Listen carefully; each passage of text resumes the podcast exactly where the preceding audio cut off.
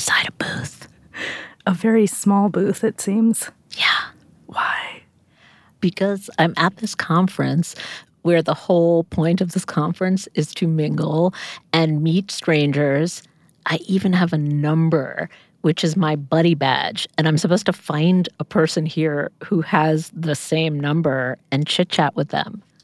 Oh no, forced friendship at a conference? Sounds terrible. Well, it actually could be fun, but I'm a little bit out of practice. You've forgotten how to make small talk, it seems, let alone make a friend. Exactly.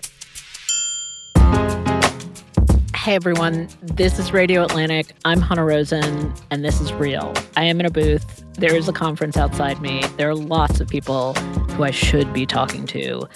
And also, I'm sure I'm not the only one because it's September, which means no more hanging out at the beach with your nearest and dearest. We are back to school and back to work and back to conferences, which means back to small talk. So today, we're running an episode of How to Talk to People, an Atlantic series with hosts Becca Rashid and Julie Beck. Okay, Becca, I thought I was really good at this, but actually, I need some help. That can't be true, Hanna, given that you talk to people for a living and know how to ask questions better than anyone I know. So, what exactly makes this so nerve wracking for you? That is an excellent question because, like, if you're at a happy hour, you know the point is to chit chat. Mm. If you're at a work event or a work meeting, you know the point is to get a work thing done. But this is like something in between. So Mm. I'm just not really sure. Like, am I asking about people's kids? Am I asking about their job? Am I asking about their outfit? Like, it's just confusing. And it's hard to do it without making it sound forced or feel forced because you probably don't have enough time to make a best friend, but you need to be able to carry the conversation long enough in case you're stuck with the same person at every event today and they sort of become your best friend for the day. Yeah. But do you want to see them after? Maybe you haven't made that decision yet. So, Exactly. That's the other. It's not just how do you enter the conversation, it's how long do you continue the conversation and when do you end the conversation. Also, I have this image of myself of Hanna with just like way too big a smile on her face. you know I mean? Like, hi, Hanna. everyone. Hi.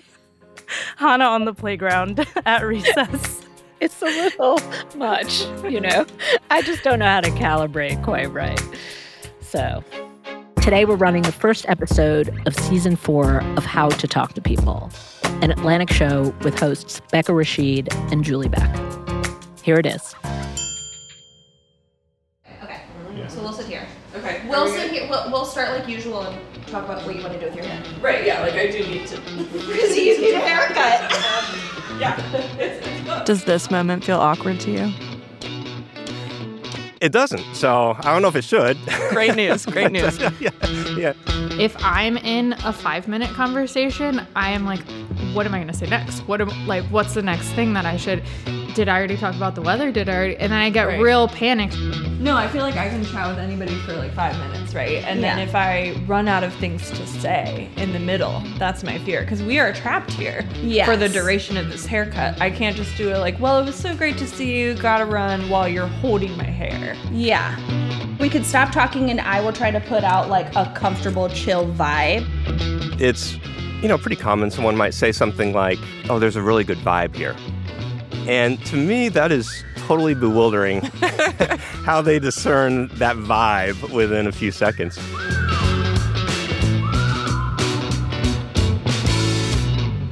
Hi, I'm Julie Beck, a senior editor at The Atlantic. And I'm Rebecca Rashid, producer of the How To series. This is How to Talk to People.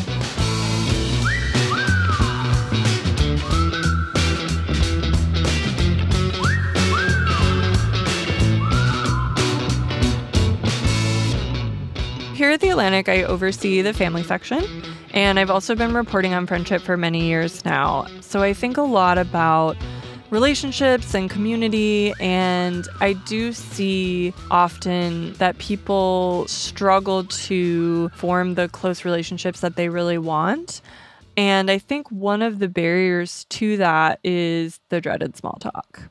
So I think in this first episode, we have to figure out how does one even make small talk? How indeed. And what holds us back from the chit chat, from the conversations that help us build relationships?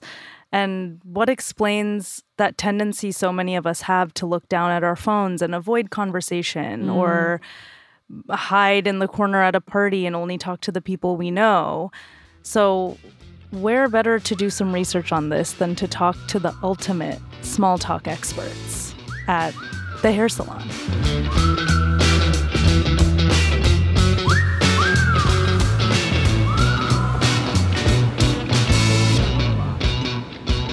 Come on in. How are you guys? Good. Hi. Hi, hi, hi. Good to see you. I feel like okay, the main thing that I need to ask you Okay. is when I'm sitting in this chair, Okay. do you even want to talk to me? Oh yeah. I You, you can be honest, it wouldn't hurt my feelings. I want if you to talk want to. I have to be here all day, Right. so, I do need some entertainment.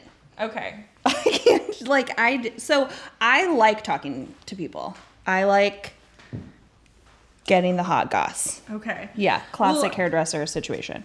I mean, it feels rude, but in my mind, I've also wondered, like, would you actually be relieved if I was just on my phone the whole time, and then you could have a break from like being on all the time, you know? That is totally fine with me. Like if you want to be on your phone, I do think of it that way. Okay, great. I'll have a break. I'll just like think about my own things that are going on, organize my brain. Mm-hmm. I'm just glad that you're here.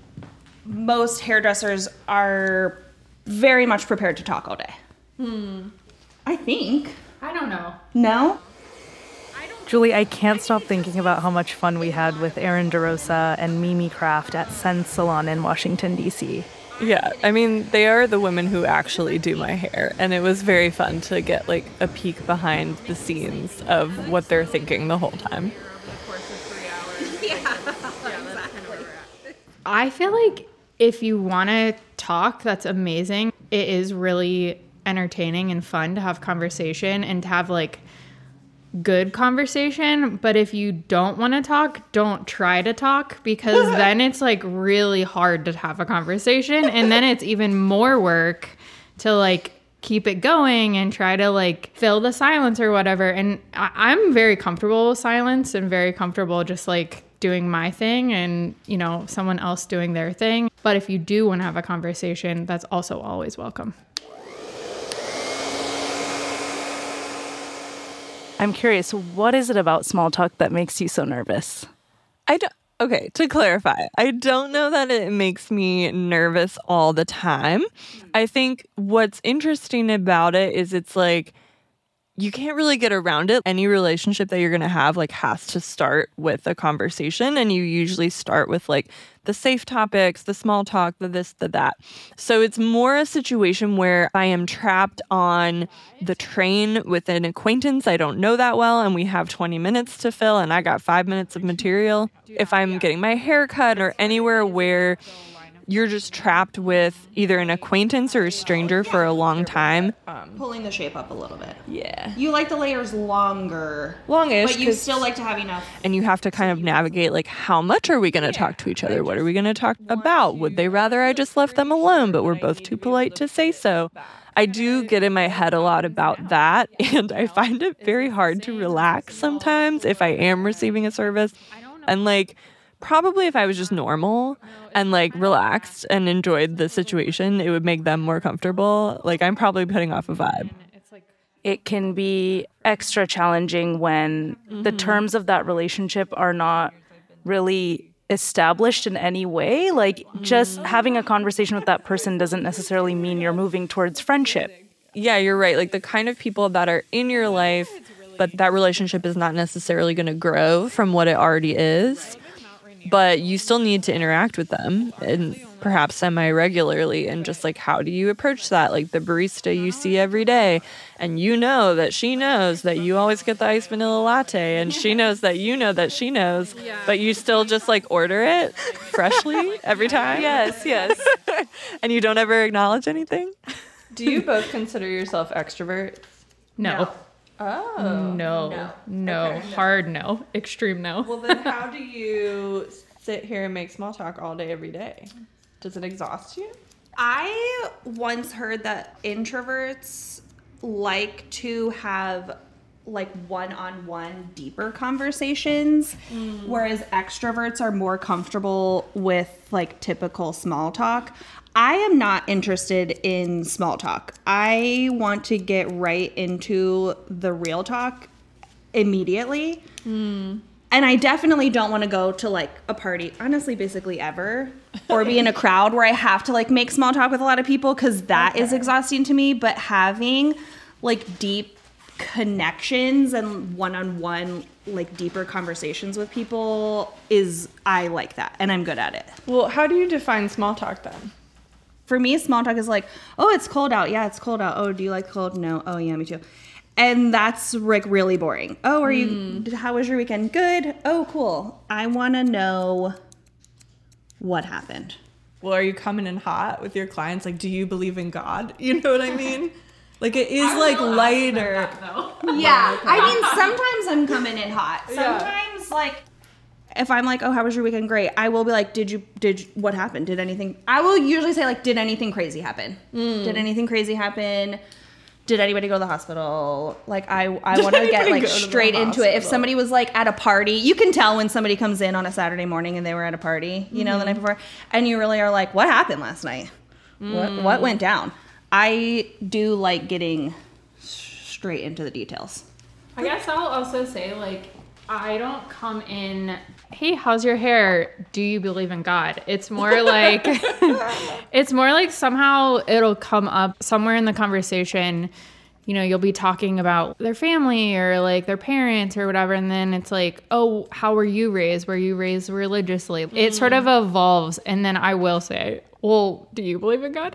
Yeah. So that's a real example that has happened. Oh yeah, for sure, for sure. But I like to have conversation like that with people, and that's like one of my favorite things about this job is having real conversations like that.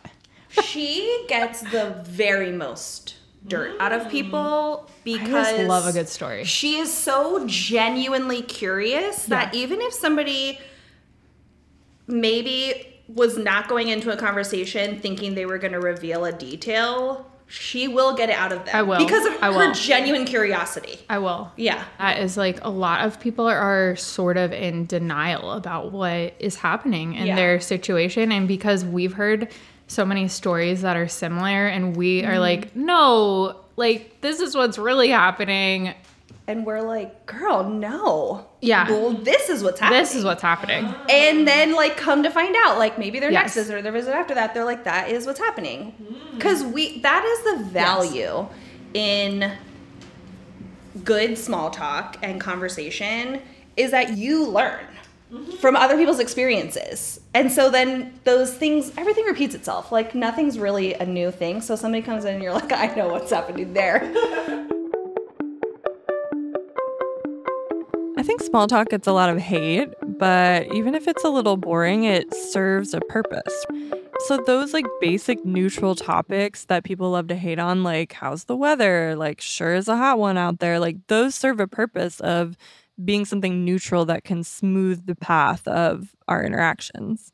but I think sometimes my producer brain that wants to cut to the story and I'm not always as delicate in the way I phrase my questions and my intent is not to be offensive but maybe just to connect with the person in the way I know best or maybe be respectfully personal and try to bridge that gap. So, you, your approach to small talk then is to like try to get personal as quickly as possible. not uncomfortably so, but I do struggle with the repeated hmm. how's the weather with someone I see every day. It's like let's let's move this conversation along. We've seen each other, we have some basic context of who each other is. I feel like I thrive on that surface level. Just the sort of Seinfeldian, like observational comedy of like, these are things that are happening around us that like I can remark upon and do a little bit with you and then like tip my hat and walk away. Once we transition to something that is a little more personal, that is where I feel like a little bumpy. In our conversation with Erin and Mimi, it really wasn't that awkward surface level kind of small talk that I think people fear. Right. And it seems like they were really naturally cognizant of people's different comfort levels and what would be an appropriate story to share. And they were sort of able to read the room and read the space of the conversation. And, you know, they're experts at this, they do this every day. Yeah, reading the room is a skill for sure. And I think for those of us who aren't quite so practiced as they are, I wanted to understand more so what can cause a seemingly innocuous conversation to take a turn for the awkward and how we navigate it when that happens, and what just the barriers are to getting out of our own heads and just chatting.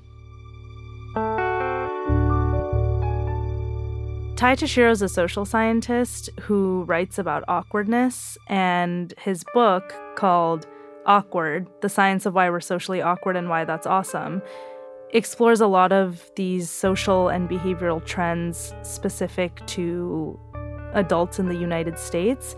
And he helps people think through how to be in social spaces and feel just a bit more confident. He could also probably help me share this intro in a slightly less awkward way. One of the great things about studying awkwardness is that everybody has had an awkward moment. Let's say, for example, you're giving a presentation and you have an undone zipper. That's super awkward, super embarrassing, but it's actually not that big of a deal. It's just an uncomfortable deviation from actually a small social expectation.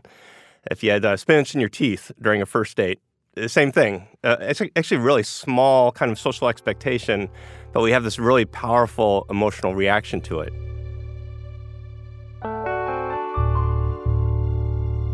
Some of my close friends had moved to new cities, and I would go visit them, and we'd go out to parties or might go to a bar or something. And some of these friends were awkward, and uh, you know, I'd watch them in these social interactions, meeting new people, and it was just heartbreaking because they, they would be their regular awkward self, and you could see the other folks losing interest and saying, "I gotta go get another drink" or Oh, something, no. and uh, yeah, just that sad sort of excusing themselves for no good reason. And I thought to myself, like, well, this is heartbreaking for my friend who's trying to make new uh, acquaintances or new friends in the city. But I thought it's also too bad for the other person because here's this awkward person who has tremendous moral character, who's super interesting, who's been an amazing friend to me, but they ruled out any chance of future social interaction based on, you know, three or four minutes of kind of chit chat. And so I had this thought like, if the awkward person could skip the first five minutes of a social interaction, I actually think they'd be all right. What exactly was it that your friend was doing that made people want to leave and go get another drink? What was so awkward about it? This friend was, a, is still a space invader. So in the US, the typical amount of space you give someone is about 18 inches. Oh, I thought you meant like the video game. Okay. Oh no, yeah, no, not that old school, but uh, he's a space invader, so he, he's probably about ten inches, which is way too close, and that makes people feel uncomfortable. Uh, he also has trouble with voice modulation, which can certainly happen with awkward people. Speaks a little bit too loud, uh, probably for other people's comfort. But you know, I, I guess when you take a step back from it, my thought is, you know, who who cares? Like, if you can get past those little clumsy moments at the start, you find this you know, really wonderful person. So, uh, I, you know, I just wanted to see like, are there ways that the awkward person can navigate those awkward moments a little bit more smoothly? Uh, but on the other hand, for people who aren't awkward, can they have a little more empathy for the awkward person's situation? So, in your book, you write that some people are more prone to awkwardness than others. Where do you think you fall? Oh boy, uh, I'm pretty awkward. So uh, when I was a kid, I was I was very awkward, and uh, I think in adulthood, I can pass for socially fluent in, in most situations, but I, I certainly still have my moments. Yeah, you're doing great. You're doing great. Um, so, with that in mind, I'm curious can you just walk me through what goes through your mind when you say enter a party where you only know one or two people? Like, what is the strategy that runs through your mind at that time? So you know, before the social event occurs, I, I do get some social anxiety. I think maybe the difference for someone who's awkward is these feelings of anxiety aren't irrational. So I'll give more thought to small details like what am I going to wear? What would be an appropriate thing to, to bring? What time am I going to get there? So I just have a little self talk before I go into these situations. Uh, I call it my mental preparation. And I'll just say, hey, you're, you don't know anybody.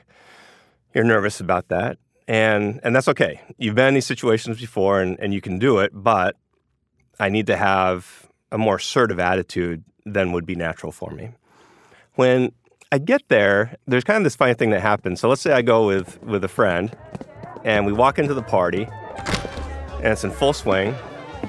It's you know, pretty common. Someone might say something like, Oh, there's a really good vibe here. There's a really good vibe in here. And to me, that is totally bewildering how they discern that vibe within a few seconds.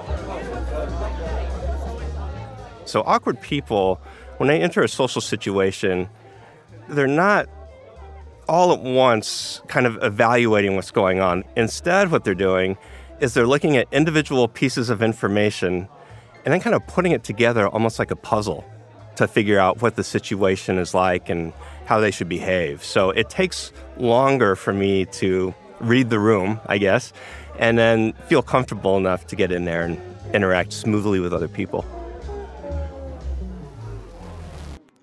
And then when I get into it, I, I just try to be honest, actually. And so I would approach people if you have the uncomfortable situation where you've talked to somebody and they've moved on to something else and you're standing there by yourself, uh, you know, I'll just approach a, a, group and I'll say, hey, I'm, I'm Ty. I'm new here. Do you mind if I join you? And that might sound a little daunting to some folks, but I always find that people are really receptive to that. It took a little bit of boldness, maybe, to say something like that, and I think people appreciate that. So, why do people feel awkward in that awkward moment where they've broken one minor expectation? Is it the same thing as social anxiety, or is it a unique feeling? Yeah, so social anxiety is more of a forward looking kind of emotion. So, when we feel social anxiety, the core of that is we have some irrational fear that we're going to mess up or we're going to make a fool of ourselves in a social situation. With awkwardness, it's more of this just in the moment, very present kind of feeling. And it even comes along with things like a racing heart or your muscles might tense. Of course, one of the hallmarks is that you might you might blush, right? And people usually feel horrible about that. They think I've just made this awkward moment worse by by blushing. So blushing actually sends a signal, hey, I just did something awkward.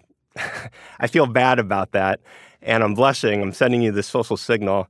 And people actually really appreciate that. So, awkward moments aren't the worst thing in, in the world, but, um, you know, they can be recovered from almost all the time. And actually, just being honest about the awkward moment that just took place can actually be beneficial for building some trust with another person.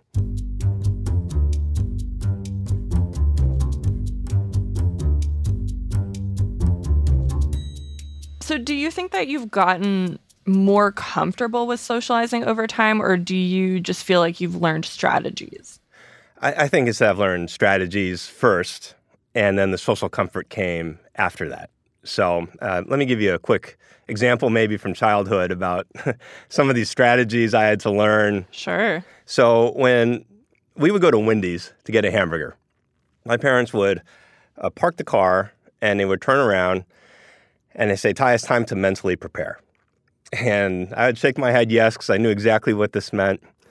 And what it was was this kind of Socratic dialogue where they would ask me a series of questions, and it would help me prepare for what the expectations would be in the social situation, and also help me think about what I need to do with my social behaviors to handle it well and, and appropriately.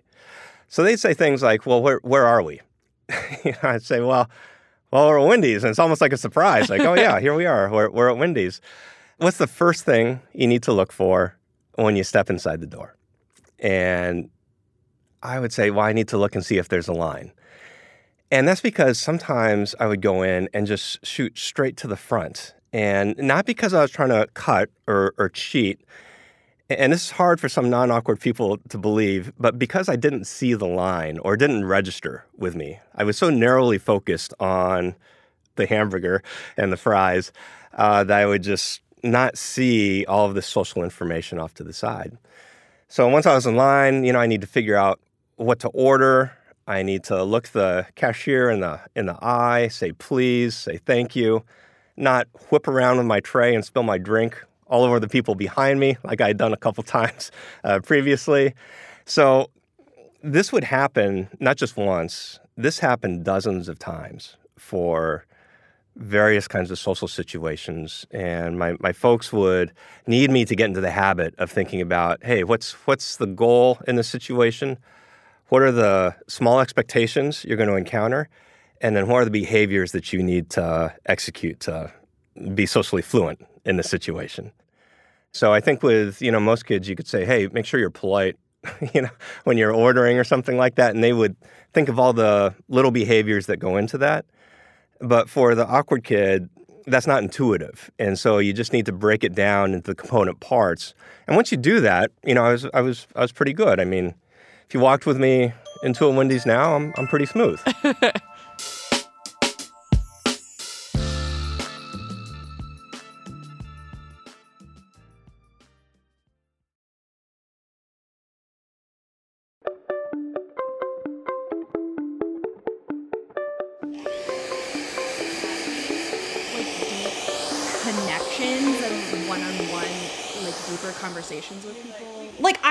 always know how to get into a conversation and connect with somebody. I just learned it when i started doing hair. Mm-hmm. And for people who don't really know how to do it i kind of was thinking is there like a go-to question or something? But it really depends on the setting. Yeah.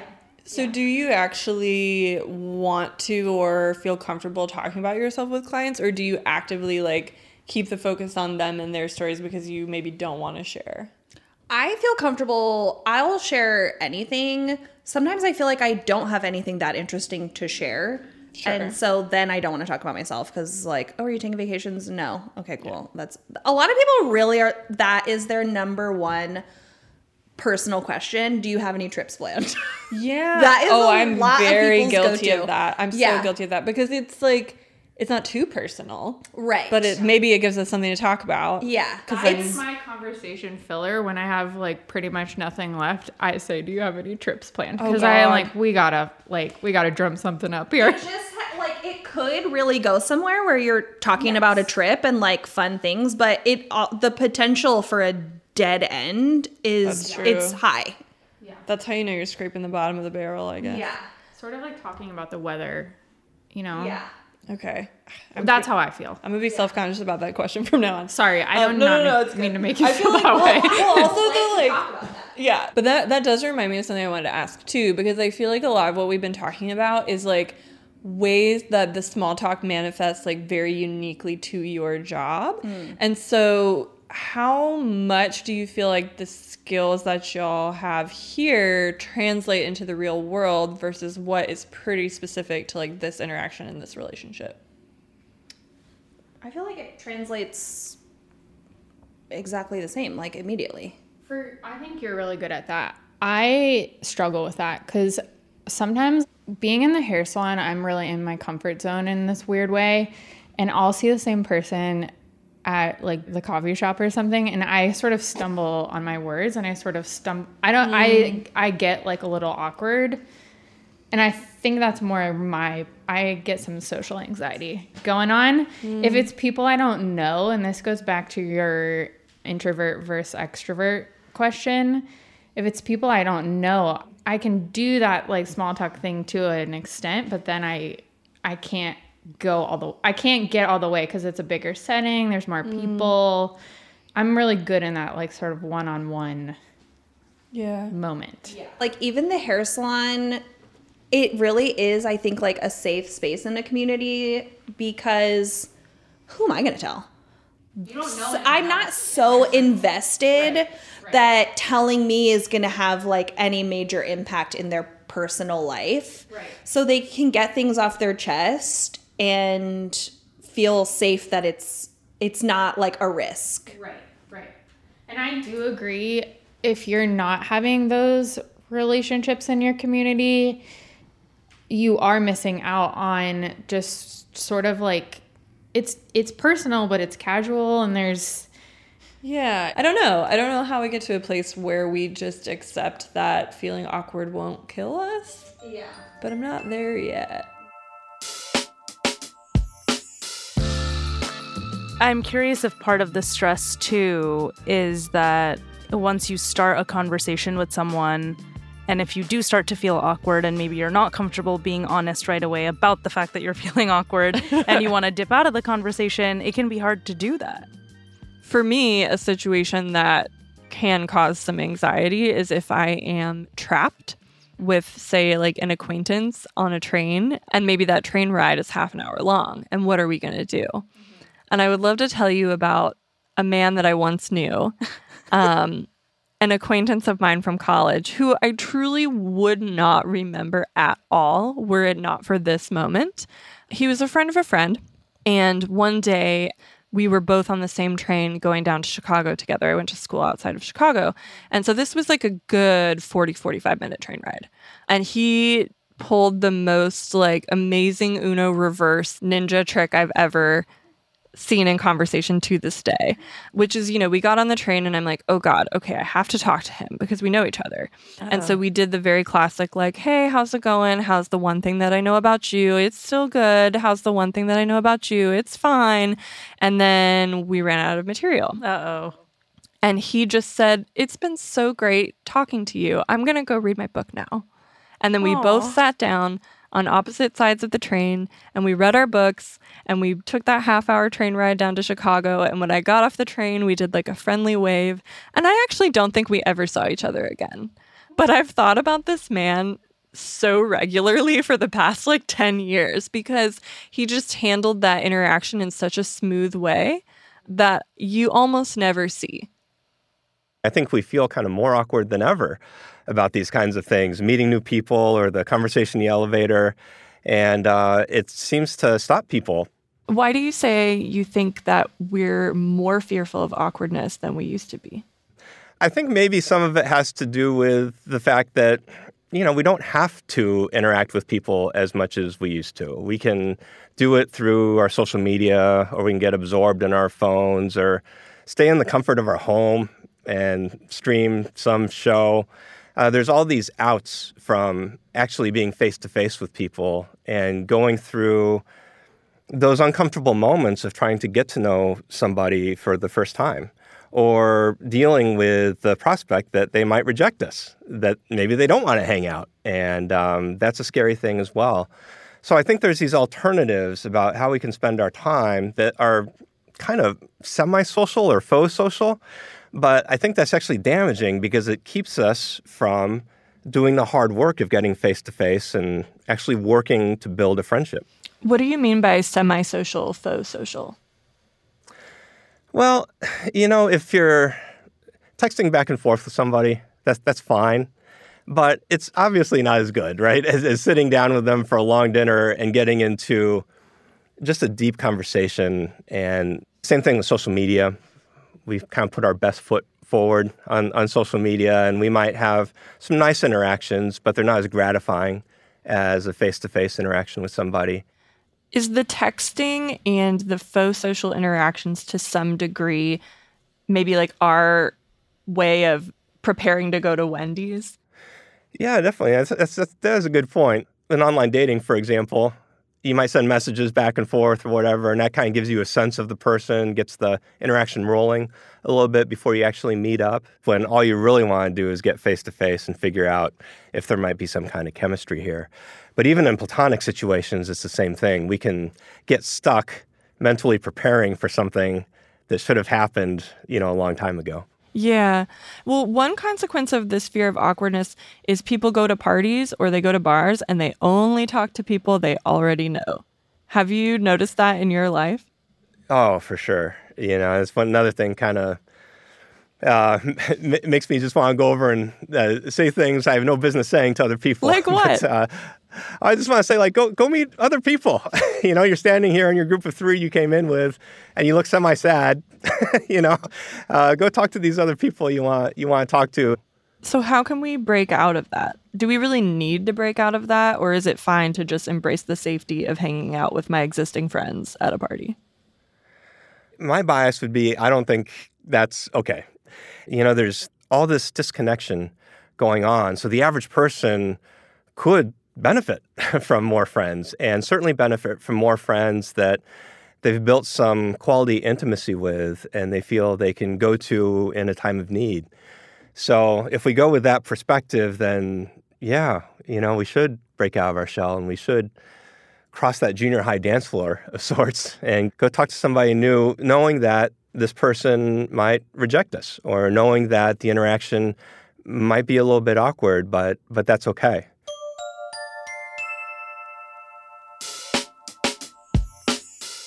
I mean, to some degree, it's a justified fear. You probably will feel awkward. Like, you actually aren't going to make it through this life, like, without being awkward in social situations. But I think, like, Ty made me realize that part of what makes things so awkward sometimes is trying to pretend that they're not. Like, all of his advice would boil down to just be honest. Like, just go up to those people that you don't know at the party and say, I don't know anyone at the party. Can I hang out with you?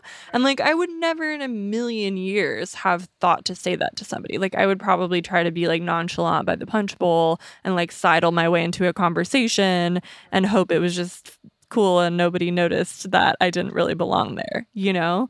Some of what is really challenging about small talk is it's so situational. Mm-hmm. Small talk with someone you admire on a train is different than small talk on a first date. And then there's also each individual person's reactions and like whether they want to be left alone and how open they are to conversation and how awkward you feel and how awkward they feel. But I think there can be a middle path where you read the room a bit. Maybe you have some questions in your back pocket. And you know, there's certainly times where I leave my headphones in and I'm looking at my phone and I don't really want to be spoken to either. But I think we have to bear in mind what we miss out on if we do that all the time. Yes, and I think that's exactly what I wonder is if what gets lost is all of us getting used to not trying to start up a conversation with anyone. Yeah. Out of out of fear or out of fear that it won't lead anywhere doesn't mean anything. Yeah, I remember Mimi and Erin talking a lot about how fueled they actually are by all the conversations that they have at work. And like, not just purely for entertainment value, but also like feeling like these conversations are meaningful and they are bringing something unique and special into their lives. Although it was reassuring for me to hear that they struggle with it sometimes too. I was surprised by that. Yeah. I know. It's just that they were interested in people and just like having a genuine curiosity for the person that's in front of you fuels conversation. As meta as that is, we gotta talk about it. We gotta talk. Uh, on that note, Becca, it's been so great making a podcast with you, and I'm gonna go read my book now.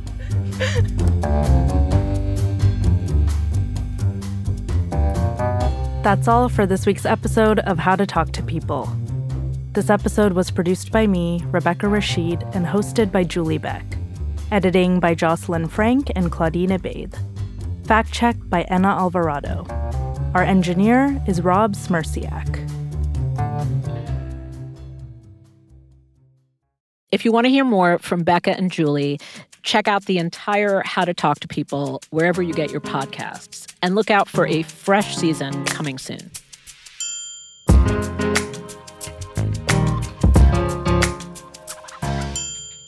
So it might be that I've been in this booth.